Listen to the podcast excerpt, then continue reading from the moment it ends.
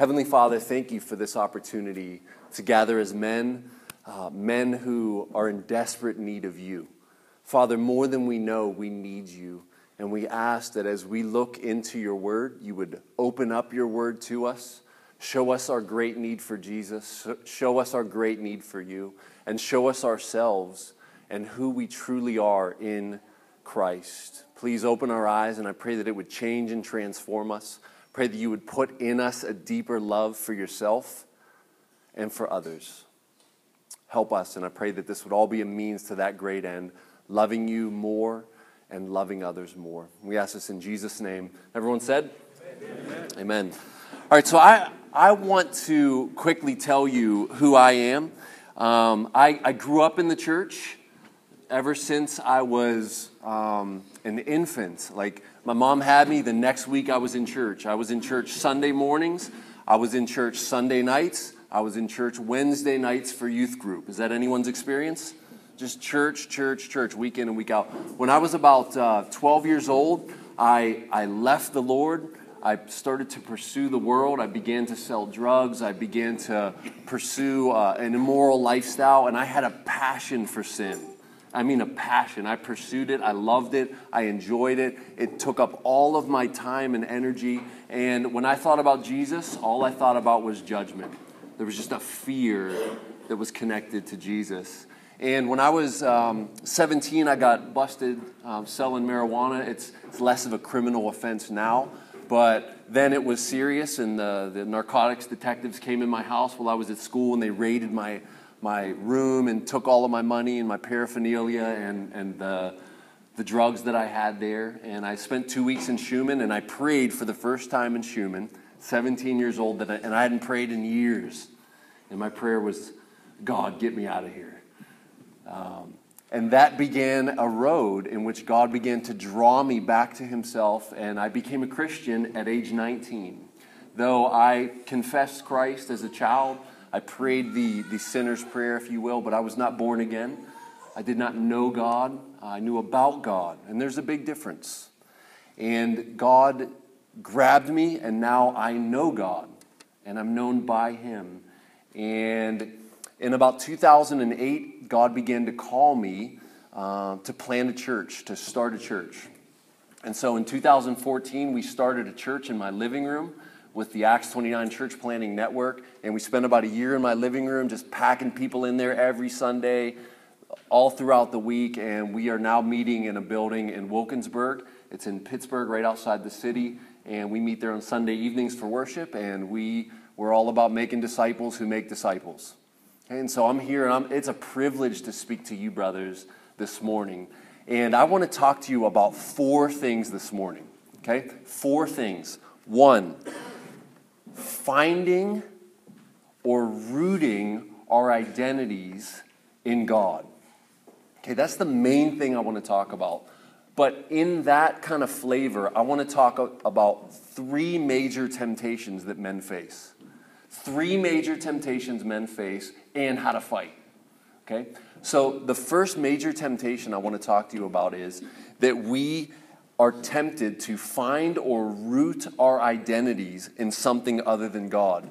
Number two temptation, neglecting the most important relationships, plural, in our lives. And number three temptation is neglecting the most singular important relationships in our lives and how to fight. I'm going to spend most time on the first, I'm going to spend less time on the second, and even less time on the third. Okay, let's start. Temptation number one finding or rooting our identity in something other than God. What is identity? Identity is the who you are question. Who am I? In fact, we sang it. I'm loved by you. It's who I am. It's who I am. That's a healthy identity. Being loved by God, if, if that's the center of your reality, that's a healthy identity. So, what is it? It's it, what's what makes you valuable? What gives you worth? What gives you significance? What gives you a sense of self? Or what gives you weight? Why do you matter? That's identity. Okay? And we're all tempted to place or root our identity in something other than God. So, what would be some of those things that we root our identity in? I want you to listen to this list and see where you might find yourself. Where might you be rooting your identity in something other than God? Approval. You find your sense of self worth in those who respect you. Maybe family, bosses, coworkers, peers, friends. How about achievements? Look at all I've done with my life. Look at what I've been able to achieve. How about relationships? How much money you have, your skill set, where you went to school, how many degrees you have, where you work, how hard you work, so your work ethic, where you live, your zip code, what you drive, what you wear, your political party, your political positions, your ethnicity, your girlfriend, wife, family, your physical appearance or body shape, your intelligence level, your IQ. Any ministry men in the room? No men in ministry? One guy, two? Okay. So, f- for you brothers, um, we tend to sometimes root our identity in things like our theological tribe, our theological distinctives, how well our sermon went, how many people are attending our churches, what's the budget like, how many people came up and said, Man, that was a great message. And we root our identity in these things. And our, listen, our sense of worth fluctuates, it rises and falls because all of these things that I had just mentioned are very temporal and very transient. And some of you who've lost jobs, you know that if your job is your identity, your job could get lost in a second. And if your job was what gave you worth, value, meaning, all of a sudden you've lost yourself. It's very dangerous for us as men to root our identities in anything else but God. Now, me personally, I tend to root my identity in what I'm doing. So I am whatever I'm doing and how successful whatever I'm doing is. And so, if what I'm doing, what I'm pouring my life and energy into, if it's going well, I'm up. I have a sense of self. I have a sense of worth. I have a sense of value. But if whatever I'm doing is not going so well, I'm depressed. I'm down. I don't want to get up in the morning. So, you get the idea. Now, none of what I mentioned in that above paragraph are bad things. Right? None of those are bad things. Good relationships, ministry, work, talents, where you went to school. These are all good things, but listen, they can't be ultimate things. Whenever any of these things rises to the ultimate thing, that's when we're in trouble. When they become the main thing of why I matter, that's when we're in trouble because they can be taken, they can be lost, they're transient.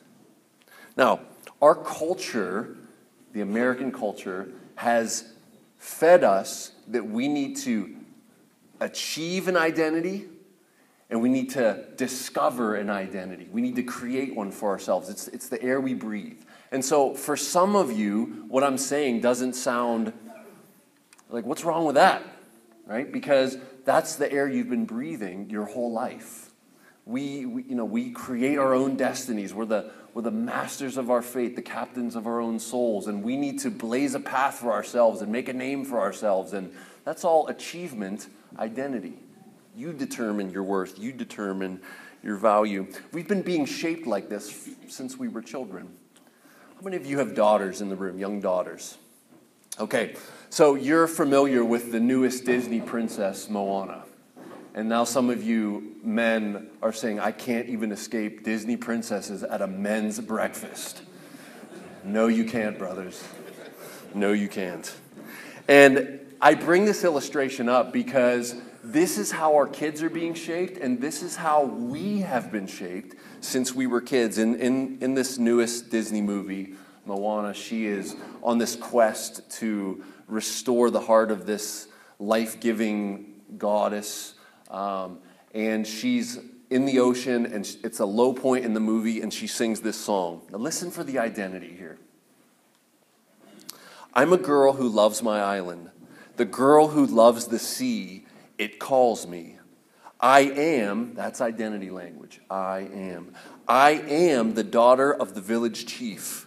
We are descended from voyagers who found their way across the world. They call me. Now, her I am there is showing she's rooted in her parents, her tribe, and her people, her ancestry. That's all identity. Where do you find a sense of self? Well, I'm Irish American. I'm Italian American. I'm African American. And we find identity in our ancestry or our parents. My parents define me. I just delivered us to where we are. She's in a quest in the middle of the ocean singing this song. Okay? I've delivered us to where we are. I have journeyed farther, farther. I am everything I've learned and more. Still it calls me. So her achievements at this point, I've delivered us where we are. We'll look at what I've done.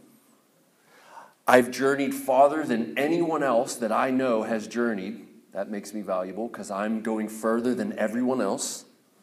And I am everything I've learned and more education. Still, it calls me, and that's this quest inside of her. And the call isn't out there at all, it's inside me. It's like the tide, always falling and rising. I will carry you here in my heart. You'll remind me that come what may, I know the way. I am Moana, the Disney princess. But see, the idea here is this is what we're getting as kids. You are your family, you are the quest that you uh, are set out upon. For us as Americans, we discover our own identity, we create it. Right? What, realize your dreams, realize your passions, and create your own identity. Um, Tim Keller is a, uh, a pastor, theologian, and author that I respect, and he says this We cannot achieve our identity, our identity must be received. Any identity that is achieved will fail you, but an identity that can be received will not fail you. We're going to talk about received identity in just a moment. But here's the main problem, brothers. This is the main problem with achieving your identity it's rooted in pride. Now, for some of us, especially Americans, we're like, what's wrong with pride? American pride. In our culture, pride is a value. But the Bible has a lot of negative things to say about pride. In fact, if you know anything about our arch enemy, Satan, it was pride that was the first sin that got him kicked out of heaven. That's why Augustine, the early church father, said that pride is the mother of all sins that birth every other sin. Here's C.S. Lewis on pride. Pride is the essential vice, the utmost evil. Unchastity, anger, greed, drunkenness, and all that are mere flea bites in comparison. It was through pride that the devil became the devil. Pride leads to every other vice. Every other vice. It is the complete anti God state of mind. Seriously? Pride is the complete anti God state of mind? If that's true, what about the American highest value of pride? That's, if C.S. Lewis is right, that means that it is the complete anti God state of mind. Let that sink in. Lewis continues Each person's pride is in competition with everyone else's pride. Now, you're going to see this at work, you're going to see this in your home. As soon as I describe this, you're going to be like, ah, oh, it is because I want to be the big noise at the party that I am so annoyed at someone else being the big noise. Two of a trade never agree. You ever see two bosses who have the same line of work get in an argument with each other because each one knows the exact right thing to do? I mean, it's, it's rooted in pride. Now, what you want to get clear is that, I'm still quoting Lewis, what you want to get clear is that pride is essentially competitive. Pride is essentially competitive. Pride gets no pleasure out of having something, only out of having more of it than the next man. We say that people are proud of being rich or clever or good looking, but they are not. They are proud of being richer or cleverer or better looking than others. If everyone else became equally rich or clever or good looking, there would be nothing to be proud about. It is the comparison that makes you proud, the pleasure of being above the rest. Once the element of competition is gone, pride has gone. That is why I say pride is essentially competitive in a way that other vices are not. The sexual impulse may drive two men into competition if they both want the same girl, but that is only by accident.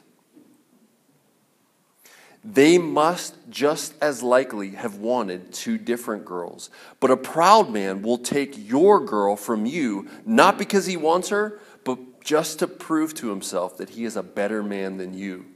Greed may drive men into competition if there is not enough to go around. But the proud man, even when he has got more than he can possibly want, will try to get more just to assert his power.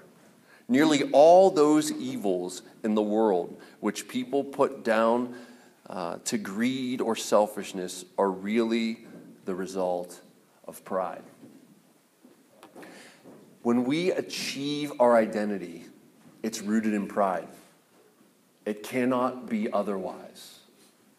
And if Lewis is right that pride is the worst of all sins in comparison to others, then we need to figure out how we can receive our identity, not achieve it. Now, God was certainly involved in my preparations here because we didn't talk about what available resources would be there on the back. But as I picked up the book that's free from the Alliance uh, Church back there, listen, this is Tony Dungy. Listen to the back of this. There are many competing answers to this question What's the question? What is the path to significance? What makes you significance is, is your identity. Money, power, status, these are how the world tells us we matter. And men are often the casualties of these wrong answers. But Super Bowl winner and former head coach Tony Dungy suggests a different path to significance, an uncommon path. It's a way of life that values others first and emphasizes who people are over what they have or accomplish. This book's free for you on the back there. I haven't read it, but Tony Dungy's good, and I have talked to people who have read his stuff, and they had nothing bad to say about him.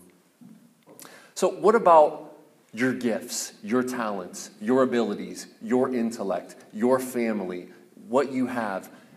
Where did it all come from? Did you, by your hard work and effort and energy, did you make it happen? Really?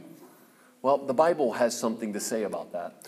1 Corinthians 4 7, one of my favorite passages, Paul says to the Corinthians that, What do you have that you did not receive? What do you have that you did not receive? And if you received it, why do you boast as if you did not receive it?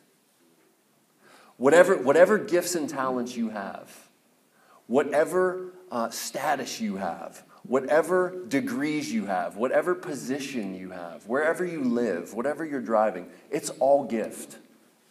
Do you realize that Acts 17, Paul speaking to the uh, philosophers on Mars Hill, he says that God determines the exact times and places where men should live. Exact times and places so that they might reach out and find him.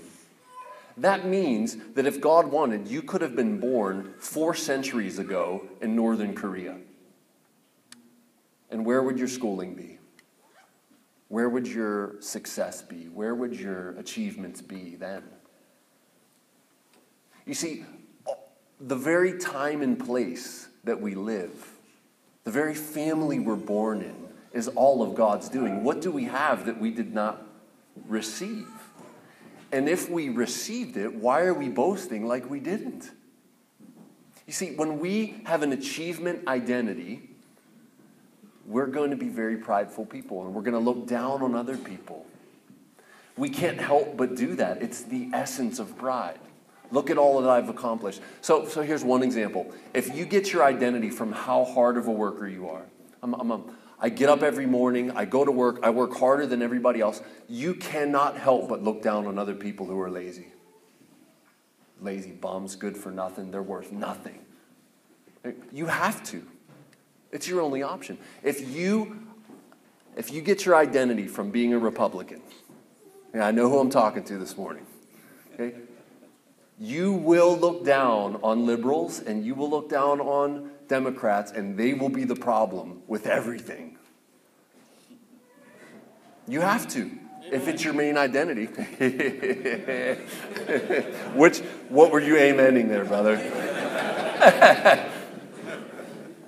See, if your main identity is not received, but achieved, you will demonize others rather than love them, which is the second greatest command. When, when Jesus was asked, What is the greatest commandment? He said, To love the Lord your God with all your heart, soul, mind, and strength. And the second is like it, to love your neighbor as yourself. And if we're looking down on everybody, that's not loving them. But yet, that's the second greatest command. When our identity is received, then we will have the power to love God and to love our neighbor as ourselves, regardless of their work ethic, their political party, where they live, what they have achieved, what they haven't achieved. You can love them regardless of their capacities. Okay, let's keep going. James 1 16 and 17. James is Jesus' brother, and he says this Do not be deceived, my beloved brothers. Every good and perfect gift is from above, coming down from the Father of lights, with whom there is no variation or shadow of change. This is called common grace. This means that God casts his gifts abroad to all humanity without showing respect of persons. He just gives gifts. So if you have a musical talent this morning, or you have a construction talent this morning, or you're a coder this morning, or you're a, uh, an artist, whatever gifts you have, some of you are fantastic with, with drills and saws and tape measures, and others of us, we better not touch those things. Okay? Why is that? Because God has given you these gifts. So I need you, I need me to see that whether I'm speaking clearly and you're receiving it, that's a gift from God. Or if you're measuring and creating a barn like this and you have that capacity, it's a gift from God. He casts his gifts across to all humanity. That's James 1 16 and 17. Every good and perfect gift is from above. Again, received. Now, how do I know that one of the main temptations that we will face is to root our identity in something other than God. Well, because that's what Satan did to our first parents. You're familiar with the Genesis account, and in Genesis 1 27, we're told this that God created man in his own image. In the image of God, he created him, male and female, he created them. So we as human beings are the only creatures made in God's image, like him. Theologian Wayne Grudem says that to be made in God's image is to be like God in every respect that a human being can be like God. Angels aren't made in God's image, only human beings are. And you remember the story Satan comes into the garden and he speaks to Eve.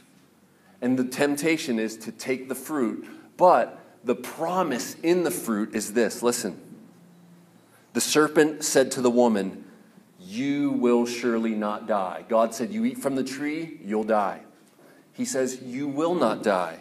For God knows that when you eat of it, your eyes will be opened and you will be like God, knowing good from evil. Now, what should have entered her mind right there was wait a minute, I'm already like God. I'm made in his image. Satan is getting Eve to doubt her identity rooted in God and rather create her own identity, achieve it, and be like God that way. But yet she was already like God. It was given to her. She was made in God's image. And if that's not enough proof, let's think about Jesus. When Jesus is baptized and the Father speaks from heaven, This is my beloved Son with whom I'm well pleased. The Holy Spirit descends in the form of a dove. And he immediately is led by the Holy Spirit into the wilderness to be tempted for 40 days by the devil. When the devil tempts Jesus, he always starts with this Matthew 4 3. And the tempter came and said to him, If you are the Son of God. That's identity. Okay, if you're the Son of God, then do this. Second temptation, Matthew 4 6. And said to him, the devil, If you are the Son of God. See, he's trying to get Jesus to doubt who he is. And Jesus' identity is the unique and only Son of God.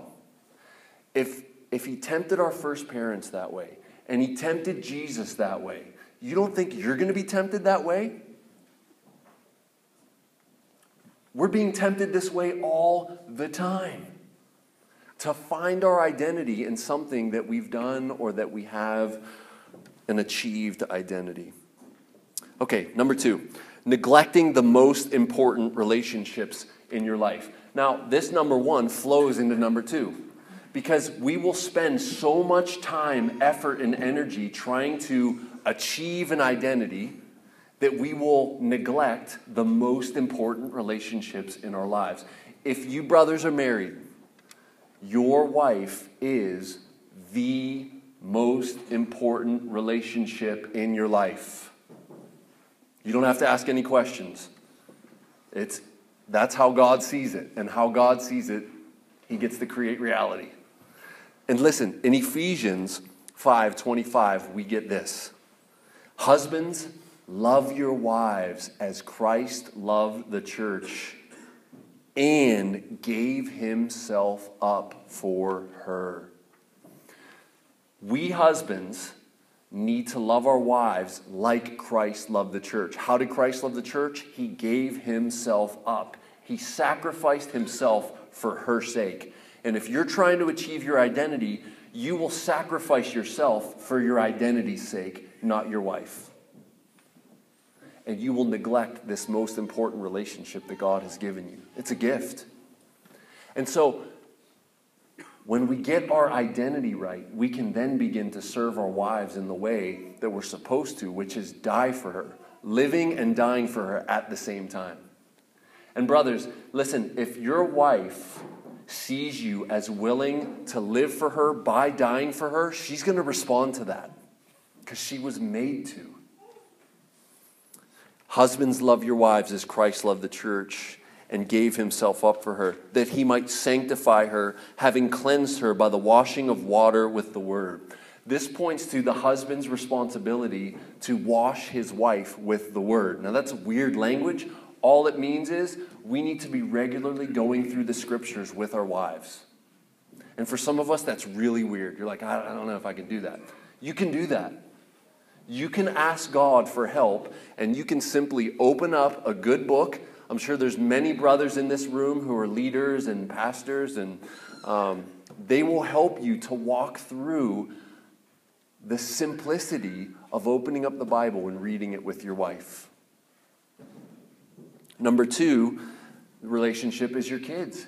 If you have kids, Second to your wife, your kids are the next most important relationship in your life. And if you're trying to achieve your identity, you will neglect your kids. They might be in the way of what you're trying to accomplish and what you're trying to do. But listen, if, if your identity is received, you can then love your wife and love your children. Listen, we as Christians, I'm talking to Christians right now, we are to be pouring into our children so that they are loving Jesus with all their heart, soul, mind, and strength. This is Deuteronomy chapter 6, um, 7 and 9. You shall teach them diligently. This is the ways of the Lord, okay? The scriptures. Teach them diligently to your children Talk of them when you sit at your house, when you walk by the way, when you lie down, when you rise. You shall bind them as a sign on your hand, and they shall be frontlets on your eyes. You shall write them on the doorposts of your house and on your gates. And the idea is that we should be constantly talking about God and the Christian worldview to our children. But listen, if we're out there spending all our time, effort, and, energy trying to achieve a sense of self, we're going to neglect this great command to pour into our children so that they might see that God has made all things and that He has for them Himself the greatest gift that any of us could receive. And then, thirdly, we will neglect the relationships of our church. Okay? I think every Christian should be connected to a local church. I don't think there is such a thing as individualistic Christians disconnected from a local body. Now, I am a, a, lead pastor of a church, so I may be biased. However, I think that every Christian needs to be connected to a local church because you're not going to survive by yourself. In fact, the writer of Hebrews tells us in verse 10, I'm sorry, chapter 10, 24, let us consider how to stir one another up to love and good works. So we need to consider, that means think. Let's think about how we can push one another towards loving each other and towards good works. Let's think about how to do that. And then he says this not neglecting to meet together, as is the habit of some, but encouraging one another, and all the more as you see the day drawing near. The day would be the great judgment day that is coming. Okay? And though this passage, I think, does apply to us attending church gatherings, it also means you gathering with Christian brothers and sisters regularly over coffee in small groups in one on one Bible reading situations, in two on three situations. You, you should be constantly investing in relationships with other Christians. And if you're out trying to achieve an identity, when are you going to have time for that? Now, I'm not saying we don't work. I'm not saying that we don't um, do what God has given us to do as far as responsibilities go. But listen, if God has given you a wife, she is a high priority. If God has given you children, they are a high priority. If you are a Christian, you are to be in loving relationships with other Christians. Okay? You cannot survive on your own as an individualistic Christian, just me and God. Okay? God designed you for community, and that community is best achieved in a local church with other brothers who are going to consider how to stir you on to love and good deeds. All right, and quickly, let's go to the um, third temptation. First one, trying to root your identity in something other than God. Number two was neglecting the most important relationships in your life. Number three, neglecting the most important singular relationship in your life. Well, we've already said it. The greatest command that Jesus gave us is to love the Lord, our God, with all our heart, soul, mind, and strength, and to love our neighbor as ourselves. If we're out trying to achieve a sense of worth and self, that means we're not receiving it from God. It means we're trying to make it happen on our own rather than receiving it as a gift. Now, Jesus Christ was a very secure man. He found his identity in his relationship with his father. In fact, you remember um, the baptism that we already spoke of uh, when John, his cousin, baptizes him in the river. The father speaks from heaven and he speaks a word of, I am well pleased. This is my beloved son with whom I am well pleased. At the transfiguration, you remember the story, Jesus goes up onto the mountain, and Peter, James, and John are with him. And Jesus becomes like light. His glory breaks through his humanity. and a voice comes. It's the Father. This is my beloved Son. Listen to him. Jesus knew who he was. He was God's unique Son, and he found his sense of worth and his sense of self from his relationship with his Father. In fact, Jesus in John um, 15, he said this John 15, 19, Truly I say to you, the Son can do nothing of his own accord, but only what he sees the Father doing. For whatever the Father does, that the Son does likewise. You see, Jesus was so in step with his Father that he didn't say anything he didn't hear the Father saying, he didn't do anything he didn't see the Father doing. He said, I and the Father are one. In fact, when his one disciple, I believe it was Philip, said, Show us the Father, he said, Philip, have I been with you so long and you still don't know me? I and the Father are one. Now, Jesus didn't say, I am the Father. He said, I and the Father are one. If you've seen me, you've seen the Father. His mission is my mission, His goals are my goals. What He says, I will say. We have nothing in competition. I am fully about my Father's will. Jesus said this this is amazing. I always live to please the Father. That's amazing. So Jesus had this secure relationship with his Father. And we know from John 17, John is um, giving us insight into this prayer that Jesus prayed. It's one of the deepest places in the Bible you can go. John 17, Jesus is praying to his Father, and he says, Father, restore to me the glory I had with you before the world began. And then he tells us what eternal life is. John 17, 3. He says, This is eternal life, that we may know you in Jesus Christ, the one whom you've sent. So, this is eternal life. It's to know God the Father, it's to know Jesus Christ. We often think of eternal life as um, life that never ends, and that's, that is an aspect of it. But when Jesus defines eternal life, he says it's to know God, to have a relationship with Him.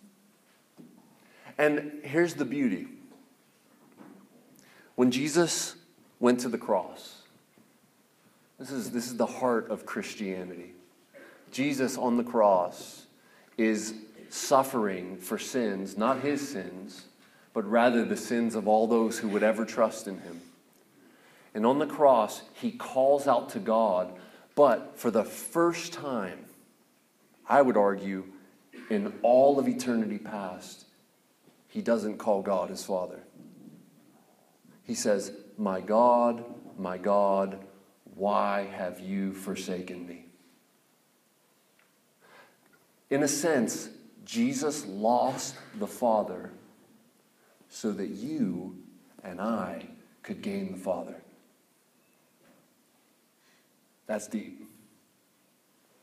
My God, my God, why have you forsaken me? Jesus was under the active wrath of God for sins, all the sins of all those who would ever trust in him. And that wrath of God being poured out on Jesus in our place as a substitute, Jesus lost the Father in a sense, so that you and I could gain the Father, so that we could receive an identity as sons of God. What matters most to you as a Christian? I'm a son of God. So if I walked up to you and shook your hand and rather said, Hey, I'm Chris, um, what do you do? If I walked up to you and said, Hey, I'm Chris, who are you? A healthy identity that is received would say, I'm a son of God. It's the most significant thing about you. It's what defines you. It's what gives you weight. It's why you matter. But better than that, there's a positive aspect to the cross, too. You see, Jesus, as our substitute, not only pays the penalty for the sins of all those who will place their trust in him for the forgiveness of their sins, but then he also gives us his perfect, pleasing, of the Father. That I always live to please the Father, He gives that to you as a gift. Now, listen, it's as if you've always lived to please the Father. Ephesians chapter 1 tells us that we're in Christ. I think it's mentioned seven or eight times in the first chapter. And what that means is when we're united to Jesus, everything that's true of him is now true of us. So that voice that came from heaven, this is my beloved Son with whom I'm well pleased, I tell myself that. I, I repeat that to myself. I am God's beloved Son in whom he's well pleased, not because of how I'm doing, but because of how Jesus did in my place. God is well pleased with me, not because of how I'm doing, but because of how Jesus did in my place. Jesus said, I didn't come to destroy the law, but to what? Fulfill it. For us. We fulfill the law in Christ. We don't have to perform to earn God's favor. We have it in Christ. We just receive. See, that's the beauty of the good news of Jesus Christ, is that it's all been done for us. Ray Ortlund Jr., one of my favorite pastors, he said this Who Jesus is, is more important to who you are than who you are. Let me say that again. Who Jesus is, is more important to who you are than who you are. That's a healthy identity. So when you think about yourself, do you think, oh, I'm doing really poorly, God must be really upset at me? Or do you think, no, Jesus performed perfectly in my place, and his perfection is given to me as a gift? That's the gospel. And that's how we fight, brothers. We fight by reminding ourselves of these great gospel truths that our identity is not rooted in how we're doing or how we're performing or what's going on in our lives that's positive or negative. We have all we need in Christ. And because I'm now free from judgment, I can go out and love you without fear of your judgment. Because even if you judge me, the verdict's already in for me. I'm well pleased. God is well pleased with me, so it doesn't matter if you're well pleased with me. The verdict's in that I'm righteous, so I can attempt things that I might fail. I'm free now because I'm in Christ to perform, not to be accepted, but because I already am. That's a healthy identity, and it can only be received, can't be achieved. So I'm going to pray, and I'm just going to highly encourage you, brothers, that if you're not connected to a local church, please that's your next step.